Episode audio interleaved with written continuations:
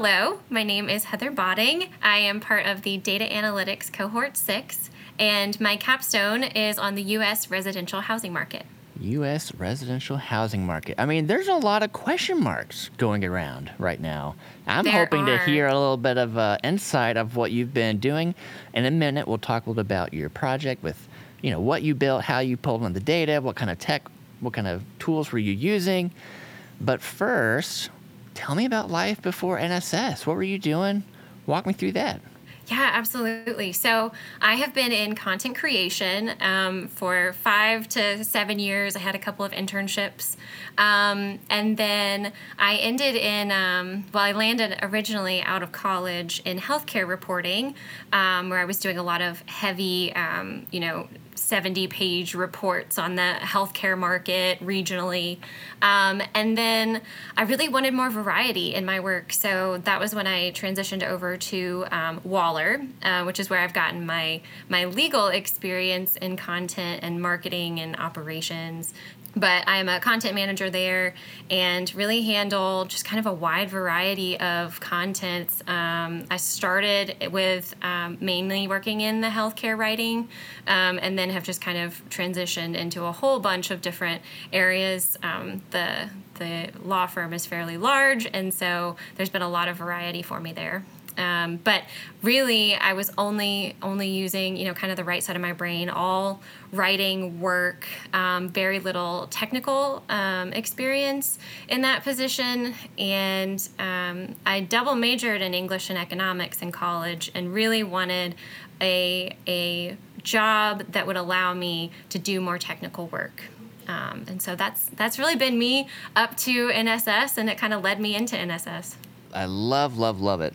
And I can tell just the the excitement from everyone who's graduating. You know, you're right here at the end, and you included. You've got to be feeling so many good feelings of finally making it through because it's a big commitment to push through this. Yes, it really is, um, and I'm I can't speak for the full time, um, but I'm sure it's a lot there too. But definitely managing a full time job and then doing NSS in the evenings for the part time has has definitely been a lot of work, but very rewarding. Excellent. Alrighty. Well, next, let's talk about that project, the U.S. housing market, residential. So tell me, what what is this big problem you're trying to better understand? Yes, absolutely. So, um, my first of all, real estate has been an interest of mine since I was a kid. I love it, super interested in it. And then, you know, the market has been incredibly volatile in the last couple of years, particularly the last year.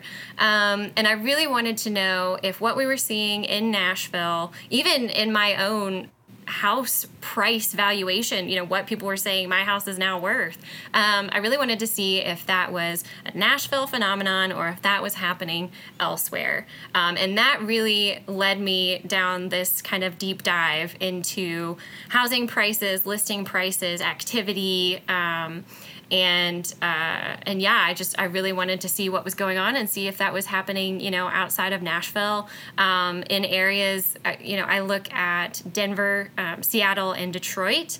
Uh, Denver and Seattle as well because you know they have a similar growth rate population wise as Nashville, and then Detroit because it's been declining. And I really wanted to see if the same thing that was happening in these growing areas was also happening in an area like Detroit where they're kind of trying to re- redevelop. Um, so that was my main motivation motivation for the project. Definitely. Uh, Are you feeling optimistic? Are you feeling kind of nervous? What do you think, if you had a crystal ball based on what you've been learning, any chance you think we might be able to, what do you think the future might hold here? Sure. Well, I definitely think that the increases we have seen in real estate prices um, won't continue at the same um, the same kind of speed that we've seen in recent months. Um, certainly interest rates going up are going to impact the kind of growth that we've seen in valuations.